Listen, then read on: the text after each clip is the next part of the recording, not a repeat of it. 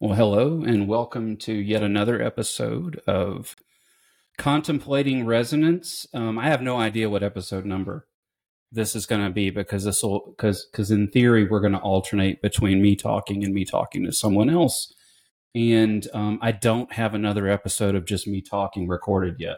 So we'll see what happens. So this could be three, this could be four, don't know. Um, and I have a guest, and I promised I would not do what I did last time, which is forget to get, ask the exact pronunciation of the name. I'm going to say Hana O'Neill. Is that close? That's me yeah. trying to be. Um, I'm trying to not like totally Americanize, but just Hana. Um, is that like does that ever happen? I don't know. That definitely happens. that definitely happens. Okay, well, I'm not the first. So anyway, I ran across Hana, Hana, Hana, something I can't. Get, now I'm going to think good. about it you the next it. hour. You got it. Hana's good. Hana's good. Okay, cool. We'll just we'll just Hana. I'll just try not to go over crazy with the A.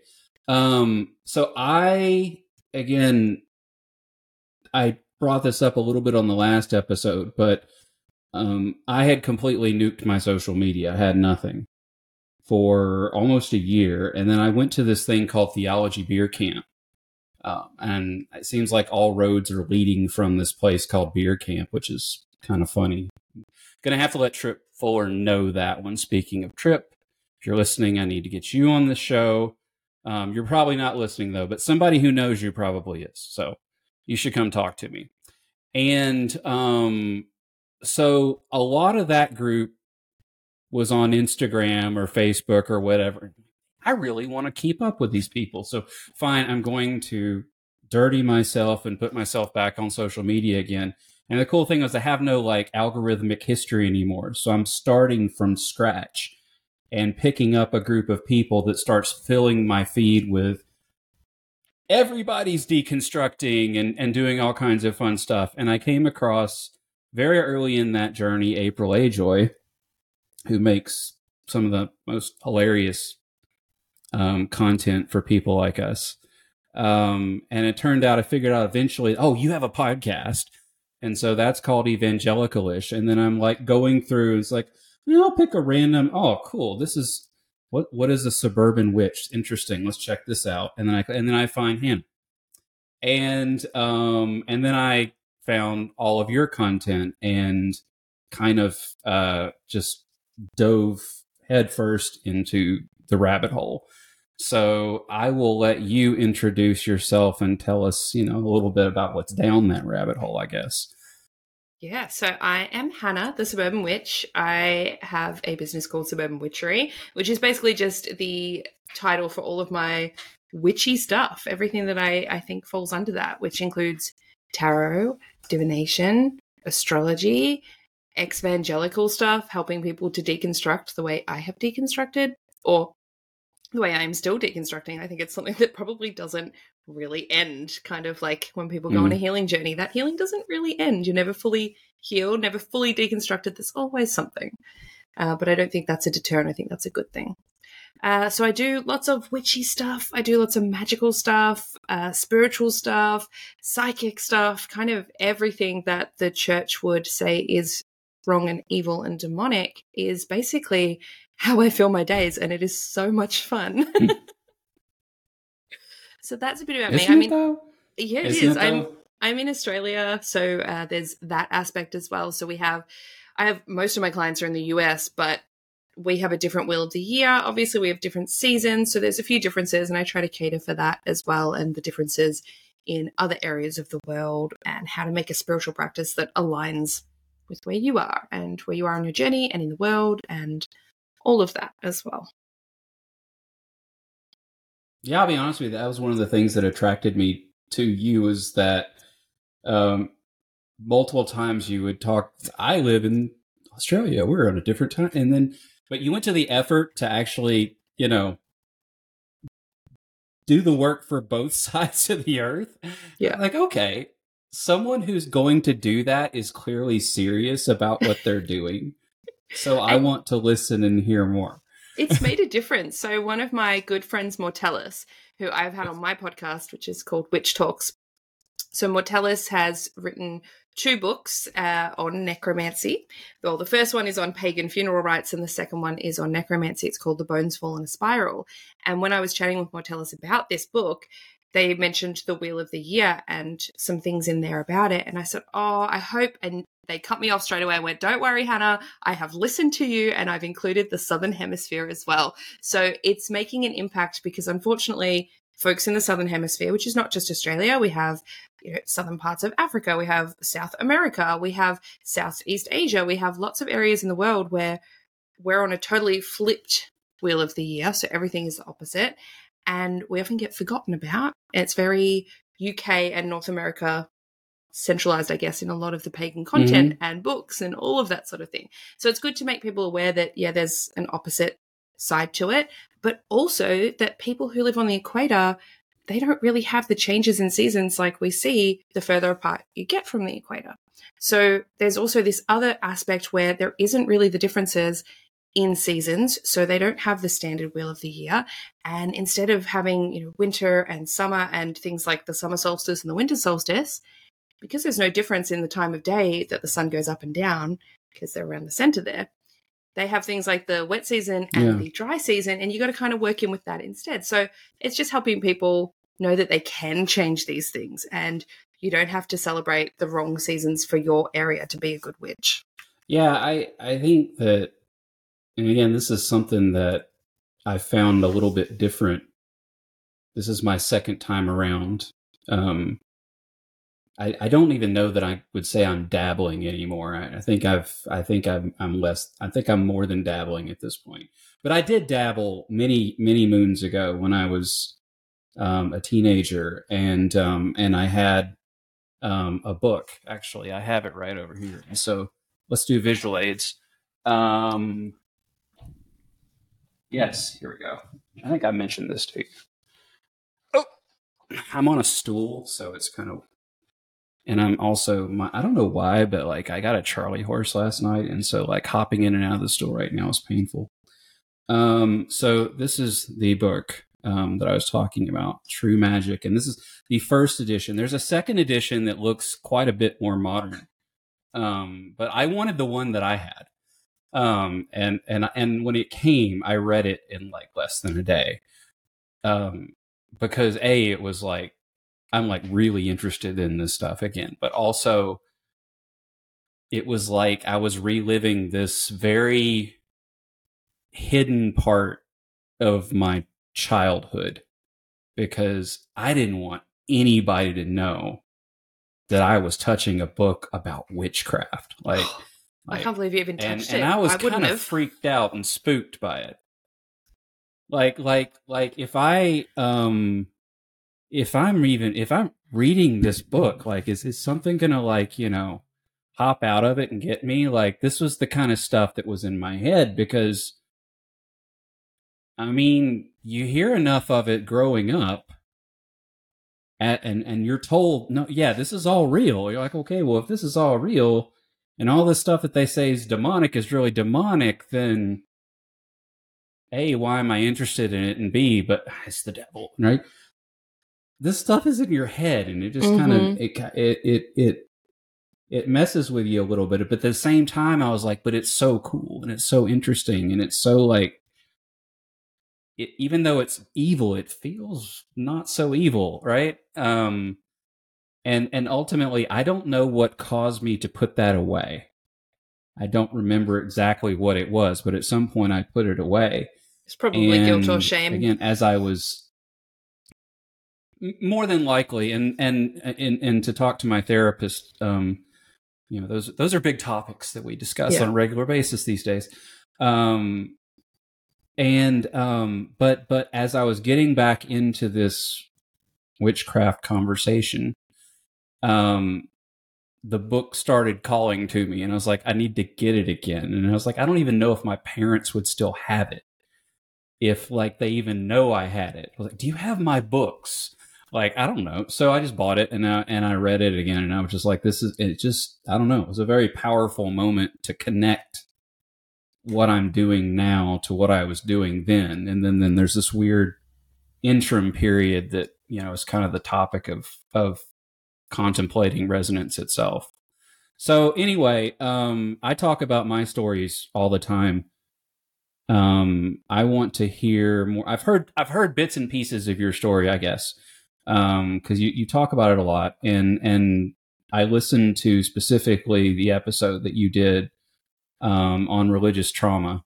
Mm-hmm. And I've queued up questions for that, but I think we'll probably end up getting into a lot of it just freewheeling. So, um, like, where where where did you get started, and then how did you end up here? Like, what what's that story? The uh, evangelical to witch pipeline is very real. It does exist. Uh, but unfortunately, it does exist the opposite way as well, which I'm sure you may have seen. Uh, but it's usually yeah. folks that folks that were raised similarly and never really deconstructed, never took the time to deconstruct, and they get drawn back into it. So I grew up in an AOG church, which is an Assemblies of God church. It's a Pentecostal church, and then that church ended up going to the ACC, ACC, which is Australian Christian Churches, uh, which was run by Hillsong. So Hillsong started up this group called Australian Christian Churches, and you would be a member of that group. We were a member, and then Hillsong obviously didn't like having a sort of a, a governing body attached to them, so they exited out of the group that they created and became their own entity and their own thing. So uh, that was interesting to watch play out. But growing up, Hillsong to me was, we were told that Hillsong was like a sister church. So if you know Hillsong, as most people do, they are global. That was kind of the vibe that we had at our church, just a little bit smaller. We used to go to Hillsong every year. We'd go to the Women's Color Conference, which look, look, we loved. We had so much fun. And now I look back at it and my mum and I joke about it because we're like, we did have a lot of fun. We do really miss that. And I think the things we miss are the the connection we had to other people in a shared space, which yeah, it was fun. We got yeah. to go on a trip, go on a plane, go stay in a hotel, like take time off work or school. Of course, that's fun, right? Um, but then we also look back at the fact yeah. that uh, Bobbie Houston, who would run them at the time, would tell women to submit to their husbands and how to be a good wife was to never say no to your husband and all sorts of horribly wrong things in hindsight, especially the fact that I was a young preteen girl going to these conferences. Like, I didn't need to be hearing that. like, what? So, uh, yes, there was there was that aspect um, in in my. It's not a good look. No, not at all. And it was funny because growing up in in this church, right, we we were not allowed. Of course, we were allowed, but it was not really allowed. It's that weird line. We weren't really allowed to associate with people who weren't in the church unless you were actively trying to evangelize them and get them to come to church, right? So we had only friends yep. that were in the church. We only really went to church events and activities. We hung out with you know, family members, they were all in the church. The only family I had that wasn't Christian, we didn't see. And they were literally talked to me as like the black sheep of the family. Oh, no, we don't. Oh, not them. No, we don't hang out with them. They were actually really cool. Anyway, so there was a lot of that control about the people you're hanging out with. And we went to a Christian school, didn't learn evolution because that was demonic. We learned creationism. So this was kind of this bubble that I grew up in. It was an absolute bubble. I didn't know anything different than what I was told, which is indoctrination, right? um, I was a questioner. I would question everything and get told to doubt my doubts, not my fe- not my um, faith. So that was fun, uh, especially as a neurodivergent, undiagnosed kid. Didn't make a lot of sense. So I questioned a lot, but I had to sort of push it down and figured it was just me. Right? It's just obviously something's wrong with me. Everyone else is fine with it. It's just me. I'm the I'm the problem here, which is I think one of those control tactics yeah. that the church really loves to to utilize. And it takes a long time to realize that as well. But we went we went to church growing up every every Sunday, obviously, but we also had prayer group or small group on a, on a Wednesday night. And then as I got a little bit older, I started going to teen the teen group on a Friday night, which was youth group and then also going to the Sunday night services. So that was four times a week at church, plus my five days a week at Christian school during the week, um, which yeah, sometimes we'd all go from Do they school start and comping you a room eventually, or yeah, I know, right? And the, we weren't even close to our church. Our church was like a 35 minute drive away. And that was without oh, traffic. you too? Yeah, like to drive into the city to go to this this big church. And it was big. It was, you know, maybe 2,000 people in the church. And that would pack out every Sunday morning, every Sunday night. And then they ended up adding Saturday night sessions. And I think now they've got extra campuses. Like they've expanded so much throughout my home state. There's like a bunch of different ones you can go to for the same church. And they've got a YouTube channel. They've got all the stuff. It's really weird to look back on, actually. Well, I think that's doing the thing now is like there's not.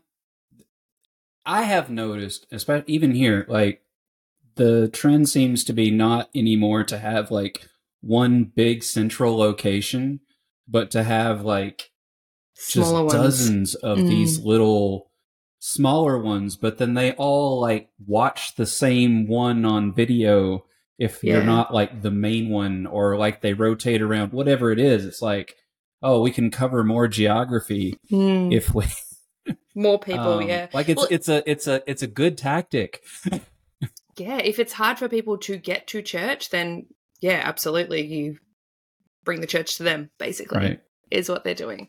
Uh, I think as well the the YouTube aspect, obviously coming out of uh, the pandemic, but I see that also as a form of this liturgical enculturation that we see with the music from Hillsong. That's the the way of bringing Mm. the church up to date and making it feel cool and relevant. There's there's a big issue at the moment with one of our radio stations here. It's a uh, ABC radio called Triple J, and they're meant to be just like the free to air radio that we we can listen to.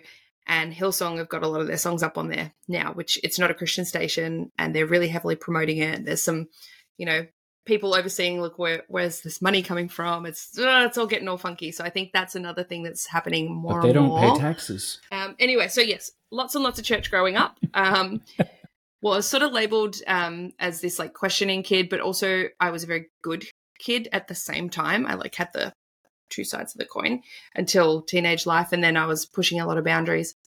Um, but ultimately, when my when my parents divorced, I ended up choosing to live with my mother, and we ended up getting kicked out of the church because we were living in sin. My dad could still go, my brother could still go, Mm. uh, but me and my mum could not. And I have a very strong sense of justice, and that was not right.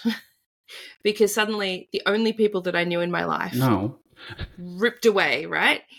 Uh, the habits that you form around going to church so frequently, around seeing these people all the time, gone overnight, basically. Family friends, lifelong friends that we'd had wouldn't talk to me. I had to change schools because the girls were told, you can't hang out with Hana. Like, no, her her family's living in sin. You can't hang out with Hana. So I had to change schools. I went to a Catholic school. That Catholic school was way better. The religious studies class at the Catholic school taught morals and ethics, and you weren't told what to think. You were asked what you think, and then we all debated it. And that was the very first time I, I remember in the religious studies class that we did something on, uh, I think it was on abortion. And I stood up and was like, "Oh, obvious, obviously, it's completely wrong. It's and it was verbatim what the church had said. It wasn't. It wasn't my own opinion. I tried to pretend it was, but it totally wasn't. And that was the first time I ever had a teacher Right. turn around and be like, "Well, where'd you learn that? Why do you think that? What about this? What about this?" And she like harassed me over it, and everyone in the class was basically against me. It was the first time I'd sort of felt this like, wait, am I wrong? Wait a minute, am I wrong? Um, and I thought it was really surprising because I'm like, aren't you all meant to be Christian? You're all Catholic. What are you doing? You're supposed to be with me on this. But most of the kids at that school didn't actually go to church. Um, so that was a almost like trial by fire in that aspect because it actually made me question why I believed these things. And when we started getting into the morals and the ethics around it, Mm. and I guess the empathy side of things as well, that's when that started to shift and other things started to shift as well. Um, oh, God, it's really cringy, but I had like a climate change essay that I had to write on. And I wrote that climate change was a hoax. that, um, you know, it's I basically was the only one in this class yet again because I had no science understanding. I'd never learnt science. Um, I was the only one in this this entire class that was saying, you know, climate change isn't real. You're all a bunch of sheep, says the Christian. Um, and yeah, they they took me to town on that one as well. It's very very cringy, but that was that was a good way for me to learn with a lot of peer pressure, challenging my beliefs, um, because I think without that, I probably wouldn't have questioned it. And sometimes you have to question these things. And it's funny because, as you say, you were you were interested in all of these things growing up, like this sort of spookier, witchy side, and obviously you're not allowed to do any of that. I was very similar in that aspect. I always wanted to know more. I remember, you know, secretly reading the horoscopes in my teen magazine, even though I knew I wasn't supposed to read that mm. page. But I always felt com- incredibly guilty, incredibly evil for even contemplating that. So it would be like this oh, I really want to read it. And then I'd read it and be like, oh my gosh, I have to throw this entire magazine in the trash. How dare I? I'm going to have to pray all night now to, you know, repent from what I've just done oh, by Lord. reading yes. A magazine, right? It's, it's really screwed up when you look back on that. I can't imagine putting my kids through that. You know, that sort of those deep feelings of guilt and shame over reading a magazine. No, absolutely not. But it, it was tricky. It I was mean, tricky.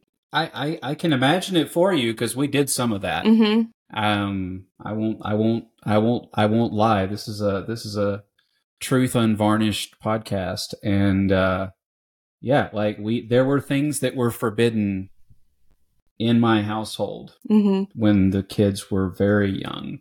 That looking back, I'm like, just want to go back and smack myself, like yep. just what's wrong with you? Like there, I mean, I don't know that person very well anymore. That's the other thing that's very difficult. Um, is like getting myself into the headspace of the person who said those things. Like mm. I, I, it's so like it's being rejected by the host mind, right? yeah, yeah. Um, I feel that with my so, mom. So yeah, like, um, like my mom now is deconstructing. It's taken her a lot longer than me to get to this point and that was with a lot of prodding from me uh, and resistance from her but she's she's really come around and i think a lot of that had to do with if she acknowledged or started to deconstruct she would have to acknowledge her actions raising us and i think it made her very aware of how it actually impacted us growing up and being brought up in this right and when i say to her i think teaching the idea of heaven and hell to children is traumatic. She sees originally she saw that as an attack on her and her parenting. Now she realizes no, it's an attack of the church, which you were also a victim of. So it's not on you. You were doing mm. what you thought was best. So that's been helpful for both of us, and we've both really bonded over the uh, the deconstruction process. Absolutely, uh, but it's you know, there's so many things that that the church used to teach. We watched um what was it? The Smiling Happy Faces? Families? Smiling Happy Faces? Is it that one? Have you watched that? The the the, the Duggars? Is that the Duggar one? Yes, that one. Yes. So when that came out, I had recently released my religious trauma episode and told my mum to go listen to it. She listened mm-hmm. to it and came back I, I basically said, oh, what did you think? Like, I was really excited and really proud of it. And she's like, oh, no, I, I really like Hillsong music. I didn't, I didn't agree with anything you said. and I was like, okay, you're not ready. And then a couple of weeks later, she came back and told me she'd been listening to all of these podcasts about cults. And I think then she was like, now I'm sort of ready. But it, it, it just came a little bit too early for her. Anyway, then we decided to sit down and watch that Shiny Happy People. And as we're watching it, we had to keep pausing it. And she'd turn to me and go, We used to do that. Oh my God, we used to do that. And I'm like, But we weren't in this type of church. Yeah. We weren't in the, the, quiverful movement and she's like no but we used to do the thing where we'd all bring the blanket and sit you guys on the floor at church and you weren't allowed to go off that blanket she's like we didn't do the making you try it and then hitting you so you'd go back on and learn that way she's like that's like a more extreme version they're showing but we did the blanket thing. She's like, oh my God, what did I do? And it just was really fascinating watching her go through that. uh, learning about that little image that you see with the big umbrella, the Godhead image. So there's the umbrella which has the man, the husband of the house, and then the little umbrella underneath, mm. which is the woman, and then the little kids underneath it, right? And God's over the top. That image, which I recognized immediately, I was like, oh yeah, I remember that. I don't know where I saw it. Did we put it up on the screen? Was it in a pamphlet? I have no idea. I just know the image. I know the concept. And my mum did as well. We're both like, I don't know where it was, but it was in the church frequently. That was what we were taught. The women's place is in the home, looking after children, blah, blah, blah. And then we learnt from this this uh, TV series that that wasn't even biblical. it was made up by some dude named uh, Bill Gothard and uh, was very American. And we're like, how did we even get this in yeah. Australia? And yeah, it's not based in in anything biblical. So I think watching other people go through similar, um, you know, even though that might be a more extreme version of cult like mentality, those same ideas and concepts come across, even if you think your church is not that bad, right?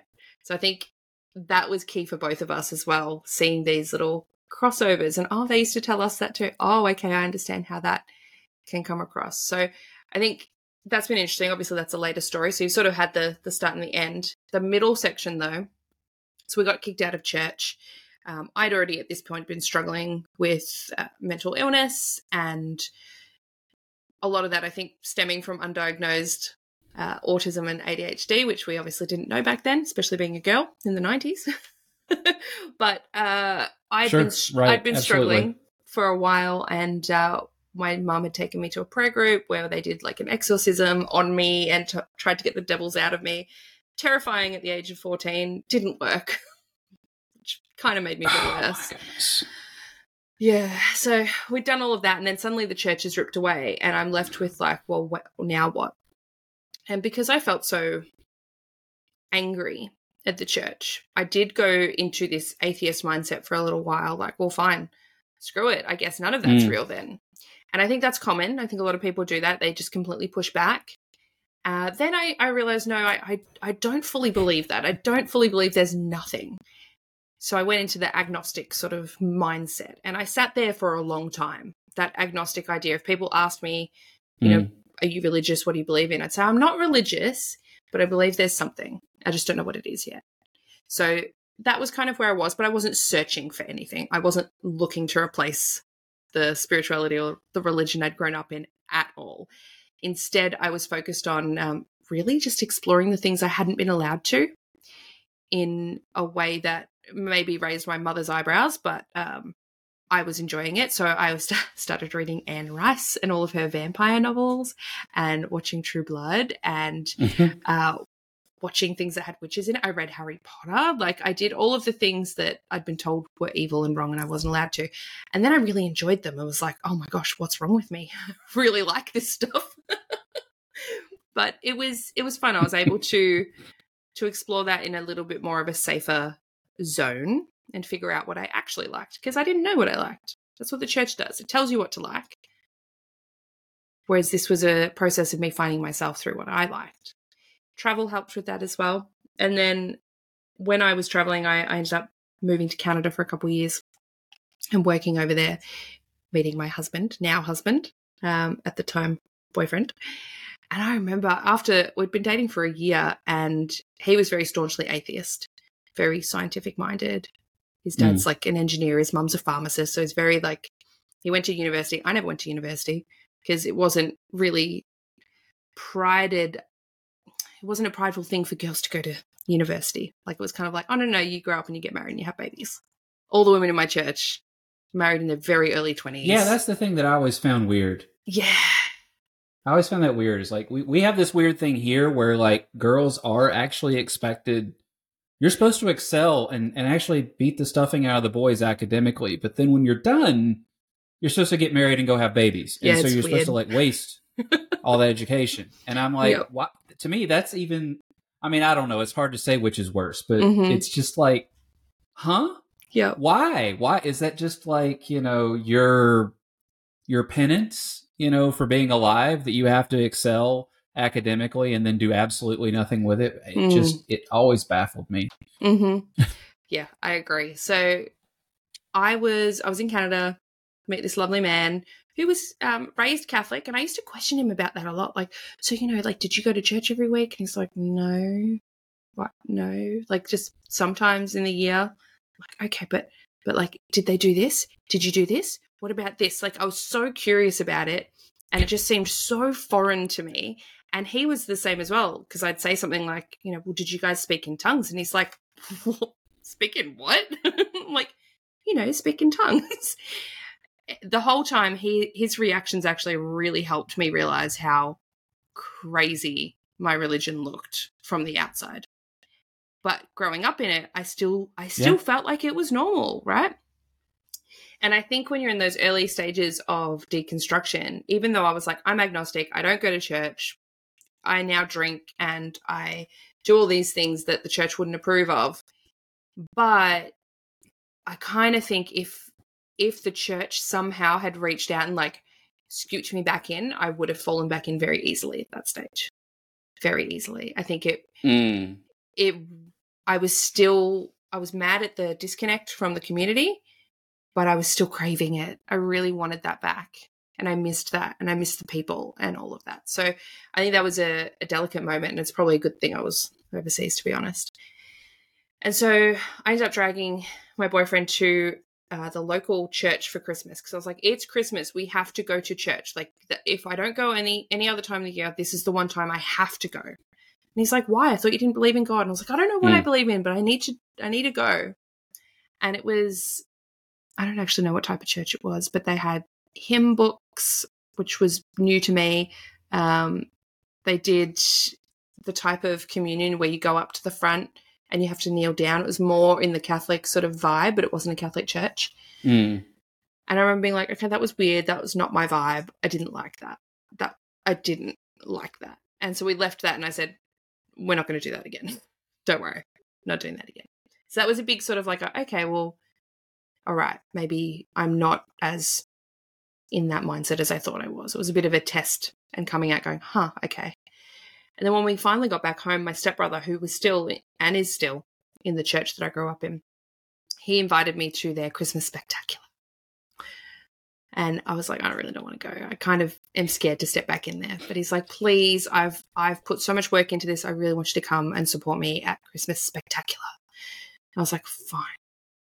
All right. I'm the elder sister. I have to, you know, to do my duty. So so I went along, um, dragged my husband with me. And this was a, a huge defining moment for me because we walked in there and I looked around and was like, wow, this is wild. This place is a full blown stage production. Those speakers alone would have cost oh, yeah. Thousands of dollars. And I'm looking at it with new eyes instead of like, wow, how amazing God has blessed our church and given us so much. It's so cool. It's like, I used to think of it as such a thing to be proud of. Now I was looking at it as like, there are homeless people outside. What the hell are you guys doing? Where is all the money that people are tithing going? It's going mm. into this production and into your pockets. Like it was this sudden disconnect of like, this isn't what a church should be. And then I watched as they, you know, opened up and they did this little like, here's our missions project. We're going to be um, providing water to this random country in Africa, this random village. And of course, it was lots of white people with photographs with people who were not white. And they obviously felt very proud of themselves, what mm. they're doing. And they're asking for donations for that, followed up by the tithes and offerings, which were, you have to be the 10%, right? So I'm watching this going, hang on a minute, shouldn't the tithes and offerings be going to that? Why is this an additional on top of that one? And they said how much they'd raised, and it was only a couple of thousand dollars. And I'm like, like, whilst that's good, and I think it's good to be doing that, I, kn- I know you're only doing that if they let you plant a church there. I know you're only offering this if you witness to them and you are a missionary yeah. to them. And it's like this weird white saviorism. And I was like, this young adult going, oh, this is not what I remember. Oh my gosh. Oh my gosh. And so it was that was a huge moment. And I think a critical moment for realizing that this feels gross, this feels yuck. And it brought up a lot of memories from when I was younger of seeing homeless people coming in asking for food or something of a church, which I think a church should be providing that, and they would say, Yes, we'll feed you after you sit through the service. And I'm like, No, no, no, no, no, no, no, Yep. none of that's right. Yep. None of that's right. So I think seeing this sort of like the undertones of almost like racial superiority that comes with it, right? Uh, so this white saviorism, like, look how good we are, look what we're doing. Th- that mixed with they're not actually doing the right thing at all. They're just taking all this money. It was kind of, it was a big show. It was a huge show. It was all a mask. And I remember talking to my mum about it because she obviously hadn't gone back. I said, Oh, I went to that Christmas spectacular. It was horrible. Never going to that again. Um, he wasn't even in the show. He just like did the props or something. I felt ripped off. Awesome. Um, but yeah, I remember talking to my mum and she said, you know, something similar like, oh, yeah, it always kind of felt a bit funny, but she did enjoy the show aspect and she always felt God moving through her in those moments. You know, when we'd have the, the, the songs and the worship and the praise, she always felt God moving through her. Well, we've realized now that's actually just she really likes live music. Yeah. Yeah. yeah. So, uh, Who I think- hasn't had a religious experience in the theater? Yeah, exactly. So I think that was interesting for for us to realize as well that the things you feel, which are proof and validation whilst you're in the church, when you come out of it, you realize you can get elsewhere, and that doesn't necessarily mean it's God, or maybe it is God, but it's just in a different aspect, and it doesn't have to be done in such a different way. Do you know what I mean? I don't know if Oh, that yeah. makes sense. Yeah, no, I, I, I, I've thought about this several times, and I swear, the I, I, I forgot what the audio lag with Australia is like. Um, I have talked on top of you at least eight times. It's fine. Um, but um, yeah, like several things. It, it's it's ama- it, it's amazing to me, and not how much different aspects of your story resonate. Like, and and this happens to me over and over again. Like, we all have very very different stories, but they all have some of the same points Mhm. in them and they might even look different they might even look different but you can just like yep that's the same it's not exactly the same but it's the same and um you mentioned just how when you walked back into that environment after what i wanted to say in the moment was you've gotten out long enough Yeah. to get like a fresh set of glasses Yeah. Yeah. Fresh perspective and then on you what I walk was in and you at. see things through those new glasses and all of a sudden not only does it look different because it's like it's you've been out it's almost a little bit alien now mm-hmm. Mm-hmm. like you're really seeing it yeah. because when you're living in it when you grow up in it it's like the frog in the boiling water what you don't realize like Mhm. it's just it's just what it is it's what you know and then you get out of it and you come back into it and some of it's almost violent Yeah. like it almost feels violent like like um i wonder how much trouble i'm going to get into with this podcast but like um I'm, i promised i wouldn't mention certain things by name just because i don't want to cause too much grief to people but um my kids still go to a, a, christian school. Um and that's a different conversation for a different day.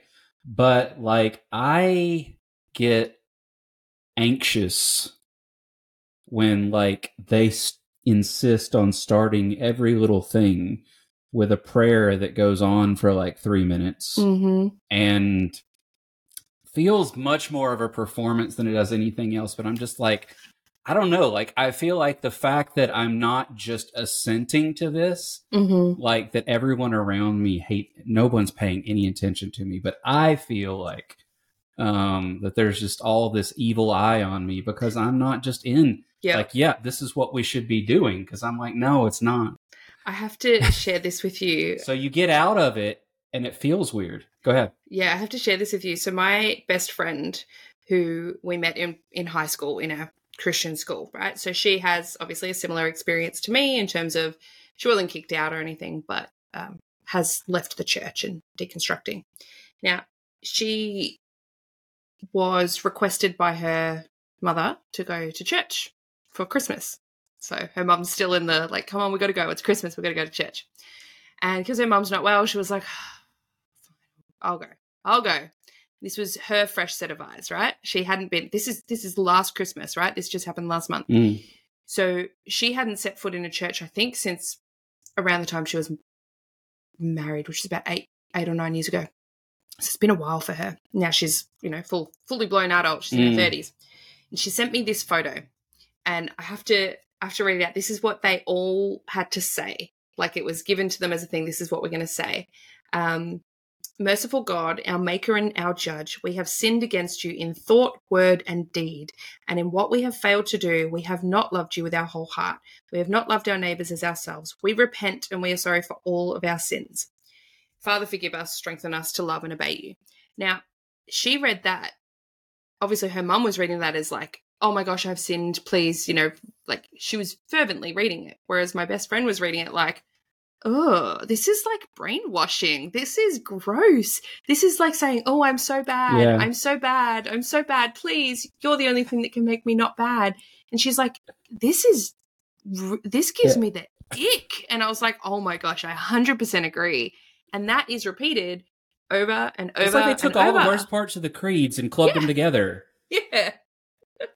You, Ah, you, you threw out all the good stuff. And yeah, it's just like, oh, here's how awful you are. Exactly. Um, please enjoy your holiday. the whole like Um, concept of you are born as a sinner is so wrong and i think that's another reason i struggled with mental health as a teen right because you just think you're inherently bad i'm bad everything i do is bad right and that as as well was then compounded by the fact you go to church and the pastor's up there the charismatic pastor you know dressed in armani or whatever he was wearing saying you know it doesn't matter how broken you are it doesn't matter how uh, the wrong things that you've done today and how often you've sinned and how um, you know far you've fallen from God. God is here to save you and to take you back. And it really preyed, P R E Y, not P R A Y, preyed on folks' insecurities. And at that time, I was, you know, very very depressed. I had, I was, I had an eating disorder. I was self harming. So I saw the eating disorder and the self harm as obviously I'm sinning every single day, right? It was separate from the fact that it's a mental health issue and I was very ill. It was it wasn't seen as something happening to me. I it was like, oh, I'm doing this. It's me. I'm wrong. I'm the sinner here. This is all my fault. I need to keep praying for forgiveness, not seeking medical treatment, just praying for forgiveness, of course. Um, so yeah, I think that constant reiterating of how bad and how wrong we are it it can make mental health worse. And then obviously in the church at least my church Oh, it was mental health is not real. What are you talking about? Just pray to god right? So it's a very toxic and very horrible place to be in. And if you're telling someone there's something wrong with them the only way you're, you're basically selling them telling them the problem creating the problem and then selling them solution in the same sentence right? So it's that really gross icky marketing that the church has used for millennia now But you see, God's not interested in your happiness. He's interested in your holiness. Yeah. Um, no, like it's emotional manipulation I have, I, I most of my self harm was like mentally berating myself Mhm. for years and years and years and years. When, you know, basically I would, you know, there's a list of like things that I'm not allowed to do. That, you know, of course, because I know I'm not allowed to do these things, and I'm constantly asking God to help me Mhm. not do these things. And all I'm thinking about is how to avoid doing these things. Yeah. Guess what I want to do? I, I'm going to do all the. And so then it's like you do that thing, and then now you have to go beat yourself for the next two hours Mhm. with a Bible and verses and and pray and pray and pray to get back to a point that you can go do the thing that you need to do that day. yeah Yeah. Right? Like with it, it's it's um so hard.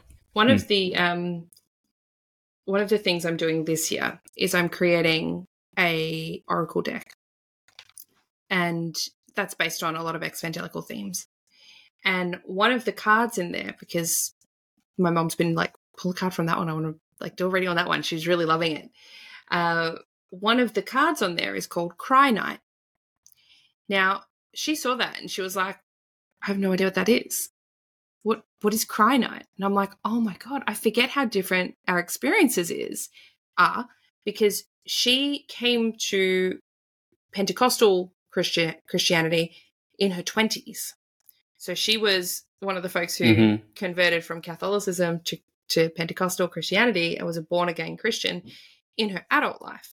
So she had a very different experience to me growing up in it. She never went to church camp as a child and a teen. She never did that. So, of course, she doesn't know what Cry Night is. She wasn't there. Church camp, there's no parents there, right?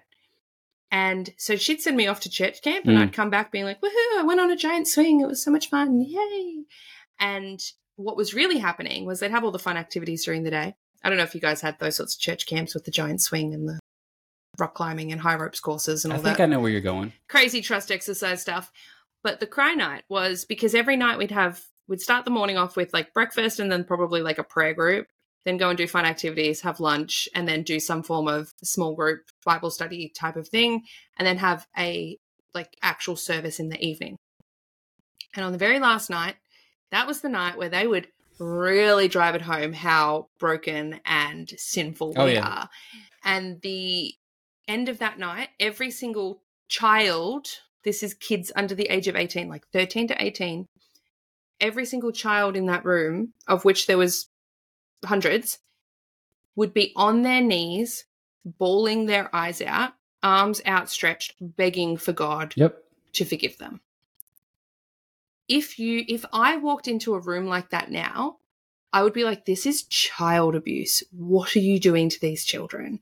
It's emotional manipulation. It's emotional blackmail in a way. Like, you know, the fact that you also have the peer pressure element of everyone else is doing this, I have to be seen as also holy and also right with God, or, you know, I might get shunned, I might get kicked out, they might say I'm backsliding. Like, there was so, there's so much, and you can't even really put it into words. It's so difficult to explain to people who haven't been through it just how that feels and all of the things that you can't even co- like cognitively pick up on. It's just subconscious what that person's doing, what they're thinking, what the pastor's Right. saying, what the music is doing. It's all done in such a way to really put you into this state of um, emotional distress.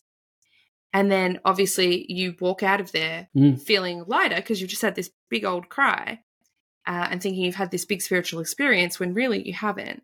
And it keeps you tied into that church. But it, it just was such a hor- horrible experience to look back on. And horrible that at the time, like I never thought to tell my parents, oh yeah, on the last night I bawled my eyes out and prayed to God. No, it was just like, oh yeah, church camp was fun. So they didn't know. And when I was telling her, she was like, oh my God, did that happen every time? I was like, yes, every time. Like, and most th- most Wow. Friday nights at, at youth group, you know? I had similar experiences, but I, I never went to church. Camp. I always went to Boy Scout camp was where I went.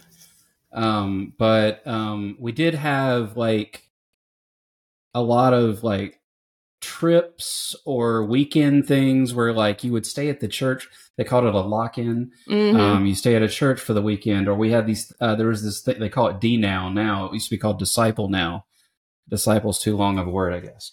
Um, and um, th- but we had these same things where like either you were staying in a house with like a college kid who's supposed to be your leader, and um, you know you you know have your uh, bear all in front of the group moments where you talk Mhm. about all the things that are terrible um, in your life or or yeah like um, there's also like the big end concert that goes along with that weekend where you know they have the ridiculously long and painful altar call situation that happens yeah. You know, everything has to have an altar call The many times I Um, gave my heart to but- Jesus, like, yeah many many times many times I was baptized twice.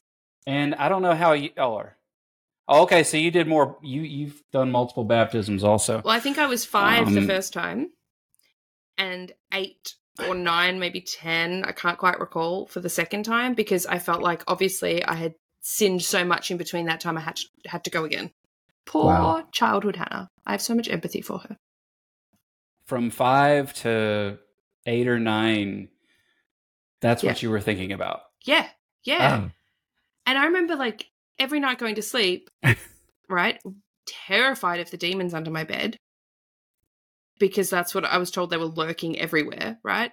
Any thought in my mind was a demon. So the church really modifies the way that you become you become hyper aware of your thoughts, right? But then also hyper distrustful of your own intuition. They teach you not to trust yourself. They teach you not to listen to what your body is trying to tell you. And I think it sets people up for lifetimes of abuse, sexual abuse, all sorts of things that can come from oh, from all of that. Like it, it's the harm is not as simple and minimal as people make it out to be. And a lot of the pushback, and one of the things I'm creating this year, so I'm going to do a series of classes on, um, you know, deconstructing certain elements of Christianity. My first one's on deconstructing the rapture because that was a terrifying part of my life for so long, uh, and deconstructing the, the doctrine of hell as well. But one of the things I'm really, really keen to create is a resource of responses for people who are exvangelical because most of the time when you become an exvangelical person you're not always going to cut off your friends and family that are still in the church and you're going to come across people online and out in the world who Mm. are still in the church as well and when you say like no i don't believe that anymore or no i'm not doing that anymore they come back at you with stuff and you can freeze and be like i don't know how Right. to respond to that i haven't figured that part out yet or oh this is really scary because you're like bringing up my trauma response and i don't have the the thing here to to come out of my mouth what i need to say to you. So i'm coming up with like a little response doc document of like when they say this you can say this this or this in the moment. Like because sometimes we need a little bit of help with with those aspects because one of those things i'm going to have on there is the god didn't hurt you. People did. God didn't hurt you. That was just a bad church no like i want to shake Yeah. people who say that and be like no no no no like you do not see the whole picture here buddy Right, right, right. Do you have a name for that yet? Because I think I have a name for it. oh what are you thinking As, as soon as you started describing, I was like, "This is this is exvangelical apologetics." Ooh, I like that. All I had it listed as, what did I have it listed as? I'll tell you, because I had um right at the bottom, common Christian responses and how to clap back. Which is not really a title. It's it's. I, I like it though. I like Mhm. the energy of it. well, I've utilized a lot of Um, my reels I like. I, that have gone um, viral for my exvangelical sentiments, and I got my my assistant to go through all of the comments. And anytime a Christian was in there saying something like that, I got her to write down those responses in a document, and that's what we're working off. So they don't realize, but they have just uh, provided me the content. no, that's fantastic. That's fantastic. That's called productivity. yes, I thought it was quite clever using it against them. It is. It is. It is. Um, let's see. Well, let's see. We've been going for about 53 minutes now. Fantastic. Um, before we go off, because we've been talking about a lot of heavy things, Mm. and I always like to twist the conversation a little bit more positive towards the end. And we've talked a lot about Christianity, and I think we've talked about Christianity enough. hmm Um, I was reading the transcript of your episode on religious trauma, but um, this statement really sticks out to me. It said, "You said my witchcraft is a love letter to the little girl who felt powerless in the face of demons and the mighty force of the church." Yes. Couldn't really get past that statement Mm. um, without saying, "Well, I just want to talk about that." So Mhm. let, let's let's talk about your witchcraft Yeah. So before we go. I mean, again, like, tell obviously. me what that is. the witchcraft came a little bit later. It started out with um, me being at work, and I used to work in construction, and all of the girls would come to me with all of their questions. They actually called me Hana.com for a while instead of Google. They say, "Oh, just go ask Hana.com." Nice. And I liked that. I, I really liked that. That's They're like, how do you know everything? I was like, I don't know. now I know I'm just neurodivergent. But I, at the time, I was like, I don't know. I just have random stuff stored in my brain. I didn't think it was useful. Apparently, it is. Uh, but then things started to shift. But do you own Hana.com? I wish, no. so then things started to shift a little bit when um, they would come up to me and just be like, oh, I'm just not feeling well today. And I'd be like, oh, that's because you, you know, something would pop out, you know, that's because you need this. And they'd be like, okay, that was weird. And it would turn out to be true, whatever had come up. And I was like, oh, I don't know how I knew that. I actually don't know how I knew that part. I know how I know the other stuff because I've read it somewhere Mm. But I don't know how I knew that. And that was a little bit of just an internal question for myself. And then it got to the point where I could hear someone talking on the phone and be like, "Oh, she's she's about to have a breakdown. I need to go and get her. Uh, I'm going to go get her a, a cup of chamomile tea, um, and she's going to need it sweet." And I'd go and make it, and I'd just pop it down, and she'd be fine. And afterwards, come out and be like, "How did you know? You couldn't hear what that client was screaming at me through the phone." I was like, "I don't know. I just felt it. I could just feel that you were all tensed up and that this would help you. And they were like, I don't usually drink this sort of tea, but it, it really did. And I was like, cool, great. And so then some they come up to me, mm. you know, oh, I've got a sore throat. I'm like, oh, I'll grab you my licorice tea. It's just in my locker. We have little lockers. And so then they started saying things like, oh gosh, you're a little bit witchy, aren't you? And I was like, oh, I am a little bit witchy. yes, I am. And I liked that. But if someone had said to me, are you a witch? I would have recoiled. And this is like 10 years after being out of the church. But that was still too, being a witch was too scary. Being a bit witchy felt safe. I don't know why. The why just makes it safer. So I just sort of explored that a little bit and started doing things like growing my own medicinal herbs, learned how to make tinctures, uh, learned how to, which is a herbal extract using alcohol, learned how to make infusions and decoctions, which are basically like a tea and then a super strong tea and you know what all of their uses were. And as i'm reading up on the uses for certain herbs i'm finding out that oh this one's also good for things like opening your third eye. What is a third eye? And i sort of started exploring those little things a little bit more in that Mm. sort of safe herbalism environment which felt very safe.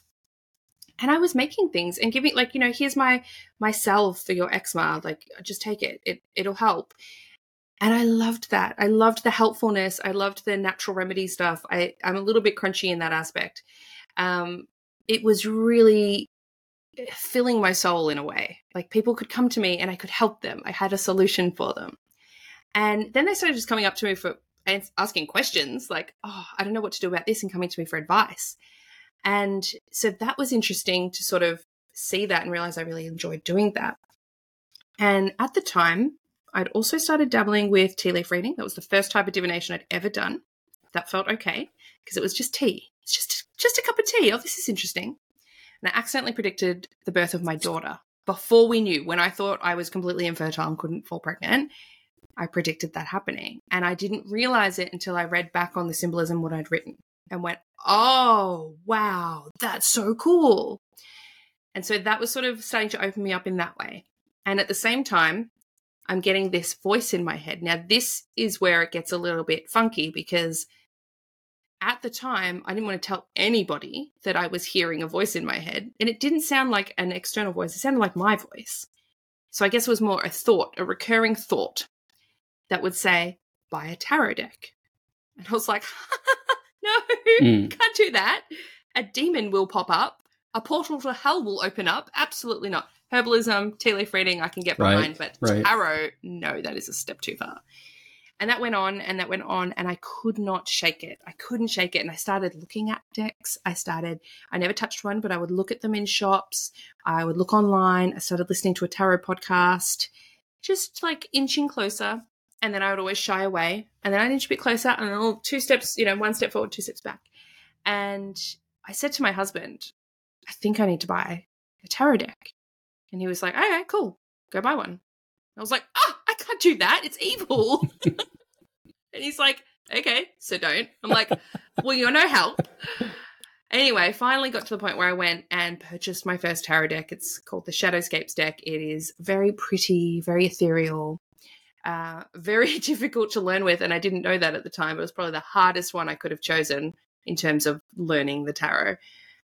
But it came so easily. It it was like a walk in the park. It was I couldn't I can't tell you how happy it made me to be reading. I read with those cards every single damn day. Every single day. They were with me 24 7 in my bag, in my car, in my pocket. I would whip them out any chance. It, people wouldn't have to say anything but, oh, yeah, do you want to pull a card for you? like, it was just all the time, except for obviously my religious Mm-hmm. friends and family. And my mum came a little bit later. It was a bit hard to, to bring up. But I was having so much fun. I was like, how could this be bad? Nothing bad's happened. No demons have popped out. This is so much fun. And now when I have friends like call me up and say, hey, I've got this issue, I'm like, hey, how about I pull a card? And it was helping them. It was helping me make decisions. It was helping my husband at Mm. work. Like all of these things started to fall into place. And uh, yeah, that was kind of how I fell into that. And it was almost another piece of the puzzle. I think sometimes we can mentally deconstruct, but in order to fully go through it, you almost have to experience the things you fear will happen and see that they don't. So you have to almost do the thing that you're really scared of to realize, oh, that's actually not a legitimate fear. That's that's been put there by the church. This isn't actually wrong. This isn't actually evil.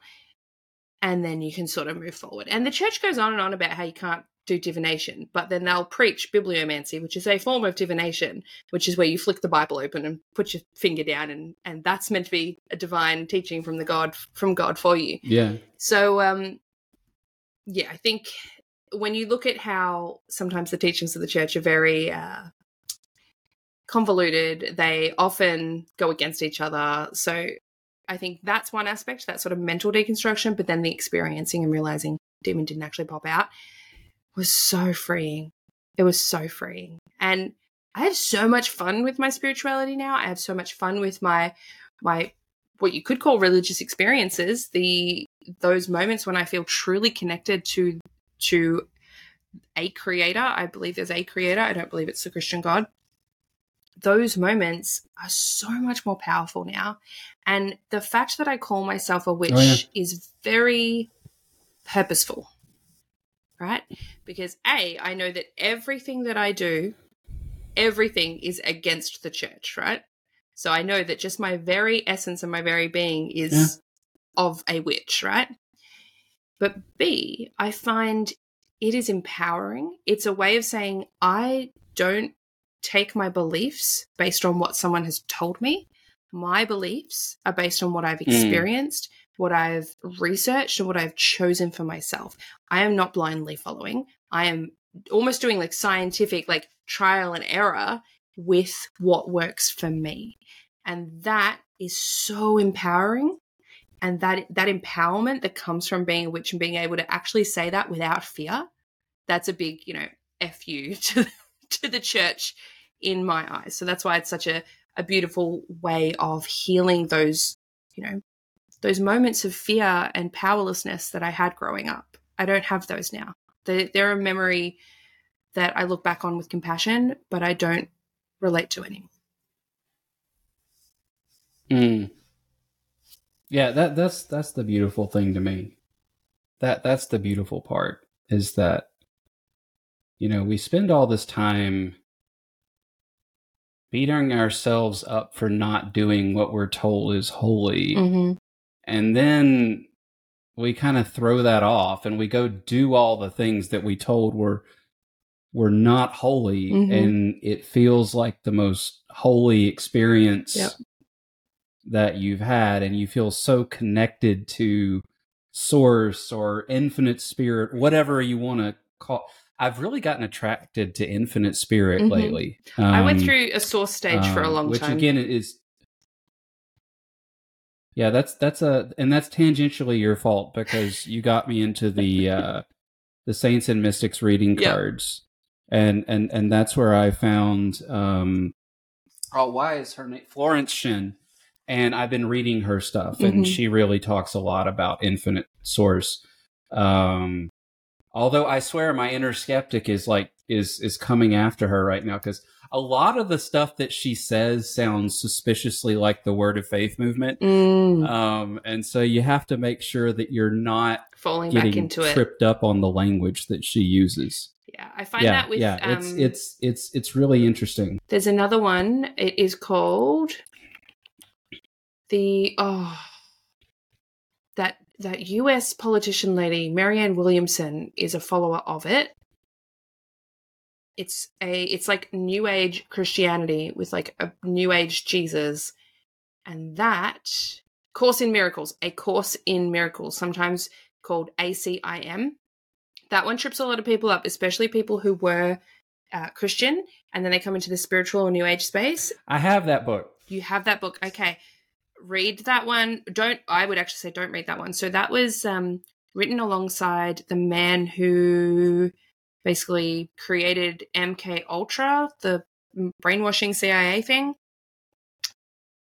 So Mm. there's a lot of those techniques used in there, like this lilting, repetitive nature in it. Um, it's got a lot of spiritual bypassing Mm. within it, and a lot of um, political apathy comes from that. Same with Christianity, in the way of like, well, either in that case, it's like, you know what, um, war and famine is a result of everyone not having the right mindset. So I just need to have my right mindset, and then my reality will change. So I don't actually need to take any action steps to stop bad stuff happening. I just need to focus on my brain, which is bypassing a lot of stuff. So um, I would be wary of that book. Sure. Yeah. Yeah. Yeah. Interesting. Yeah. Interesting. That conspirituality Um, do a came- really I good came across that book. episode on that. See, I came across that book through Kevin Garcia, um, who also kind of is. He was at that same conference that I was at. Mhm. Um, so, uh, and he seems to swear by it, A lot of also people do. doesn't say any of the things that you're saying. So, A lot of people do. so I don't know. research into Um, it. Um, definitely research into it. Absolutely, absolutely.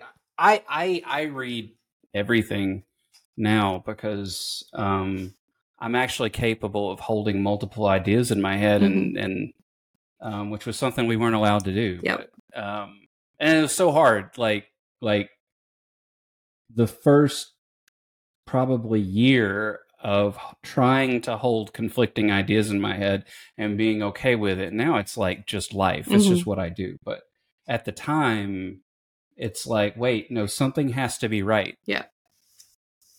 Something has to be wrong. Um, but no. Um, but that that getting through that um and and then when you hear someone who is still in that dogma Mm, coming at you with that idea that no there has to be a right there Yeah. has to be a wrong there has to be a true there has to be a false um, i care far less about things being true now than i care about them being helpful hmm Yeah, I can get behind Um, that. it's like oh is this helpful to me is this helpful to the people that i care about well i don't really give a fuck if it's true Yeah.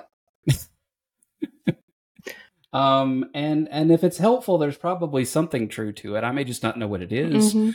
um and i'm okay with that too Yeah. I love mystery. Mystery is my favorite thing in the world now. I think it's- to something that was not allowed. it's far healthier to be in a state of being okay with not knowing than thinking you have to have all of the answers all of the time and that there's only one answer that can possibly be right. I think that's where we get a lot of conflict from people saying, no, mine is right, yours is wrong. Yeah, So I think that's a healthier way to be. it it tends to lead to most of the places that we say we don't want to go, Hmm. but then we end up there anyway. Um, but that's another conversation for another day. Um, I'm going to go ahead and and close this conversation because I am getting tired. It's late for it's you. It's now 9:30 for me. Um, I'm usually I'm. It's funny. I was I was telling my wife. I was like, yeah, I, I push back the podcast from eight to nine. Just like, okay, good night. Um, because we're you know usually pretty much passed out by eight or Mhm. nine o'clock. But um, I did not want to not record this episode. I was really excited to do this one. So thank you for coming. Thank I really having me. appreciate it. And please list off the places that people can find out more about you and all the things that you're doing. Absolutely. So suburbanwitchery.com is my main website to find everything. Uh, you can find me on Instagram as suburban underscore witchery. be mindful on social media. There are people who scam and all of that. So if you're not sure, feel free to DM me. I'm happy to. I'm happy to do like voice notes for people. Be like, yes, this is my real account. Like, totally happy for that. But I will never DM you first. That's not my vibe. So uh, if someone does, that's not me. TikTok, um, Instagram, everywhere else pretty much is just suburban witchery, which makes it very easy. You can pretty much just Google me and I pop up everywhere. So that is fun. You can also listen to my podcast, Witch Talks, which is on Spotify, YouTube, Apple, wherever you want to find it. So those are my main places. And if you want to reach out with a specific question or collaboration or anything like that, just suburbanwitchery at gmail.com is how to get in touch with. Fantastic. Well, awesome. Well, thanks everyone for listening to yet another um, deconstruction conversation. And who, you didn't know you were going to learn as much about witchery listening to my podcast, did you? Well, um, keep listening. There's going to be more, I'm sure. And with that, I'm going to go ahead and say goodnight from where I'm sitting, and we will see you on another episode. Stop.